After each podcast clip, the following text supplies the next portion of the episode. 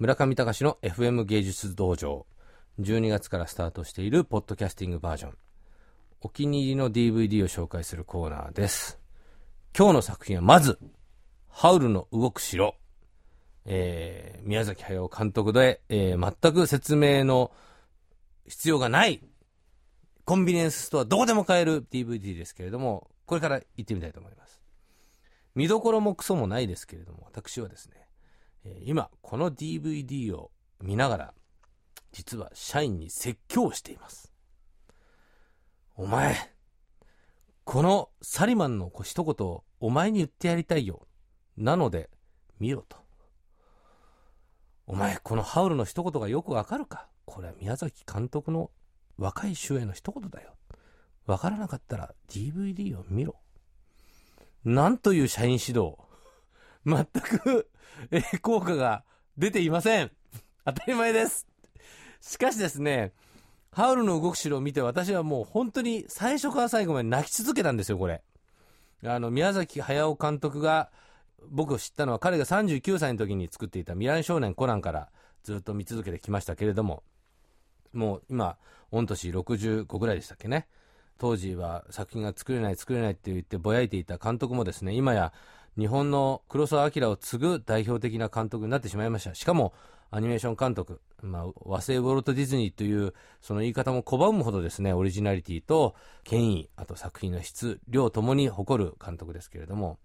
その監督がですね、えー、その若い頃からいろいろぼやいていた全てがこの作品に入っている。例えばですね、えー、国家というのはどういうことか、戦争とは何なのか、人間とは何かということをですね、彼なりに思うところあり、どの作品にもそのメッセージが伝わってましたけど、今回彼が主力を置いたのは、自分自身だと思うんですよね。つまり、老いてゆく自分。老いてゆく自分が、心の中は青春なのになぜ老いていくんだ？この理不尽。理不尽じゃないんですよ。それがリアルなんだけれども、この廃反する心と体のアンバランスをどういうふうに解決すればいいのかっていうのが僕、ハウルの動く城の大きなテーマだったと思いますっていうか、まあ、誰が見てもそれが大きなテーマなんですけれども。そして、それを疑似恋愛みたいなことを美男子とおばあちゃんという設定でやってますけれども、もしかするとこれ、宮崎駿さんがですね、美少女と、今、ラブをしたいと、そう言ってるメッセージなんじゃないかと思いつつ、しかし、人生とは結局、自分自身一人だけが幸せになってもしょうがないよと。家族が必要なんだ。それは疑似的なものであっても家族が必要なんだ。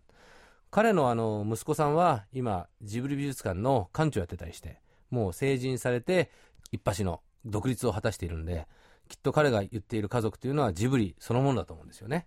そのジブリそのものが、きっとそのハウルの動く城の中に住んでいるハウル、ソフィー、あとカルシファー、そしてあの、なんだっけ、子供のちっちゃい子供、マルクル、あと犬のヒン、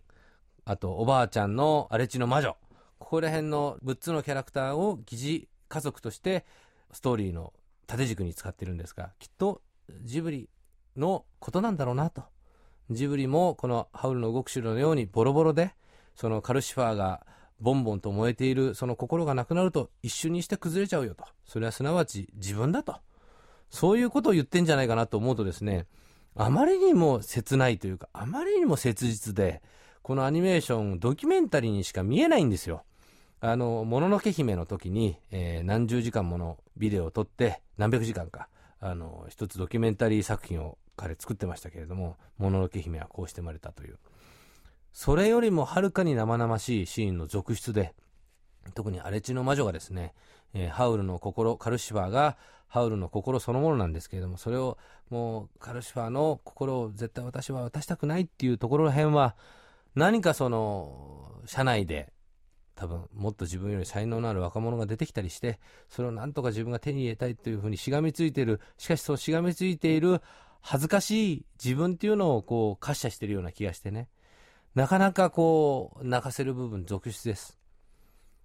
もう、傑作というか奇策。よくあの、押井守のことを記載って言いますけど、お前こそ記載だよと言いたくなるようなですね、えー、ものすごい珍妙な作品が、しかし国民的映画として成立しているというこの日本の機械ぶり。これはなかなかあの、おつなもんだなと思います。ズバリあの、アメリカでも全くヒットしなかったと言いますし、海外でもこれはヒットしづらいと思いますが、日本人にはもうジャストフィット。やっぱりこう、そういう意味では、今の日本人を、あの、リアルに体現している監督としての面目役所の、もう本当に大傑作だと思います。ということで今日紹介しましたのは、宮崎駿監督のハウルの動く城でした。次回もお楽しみに。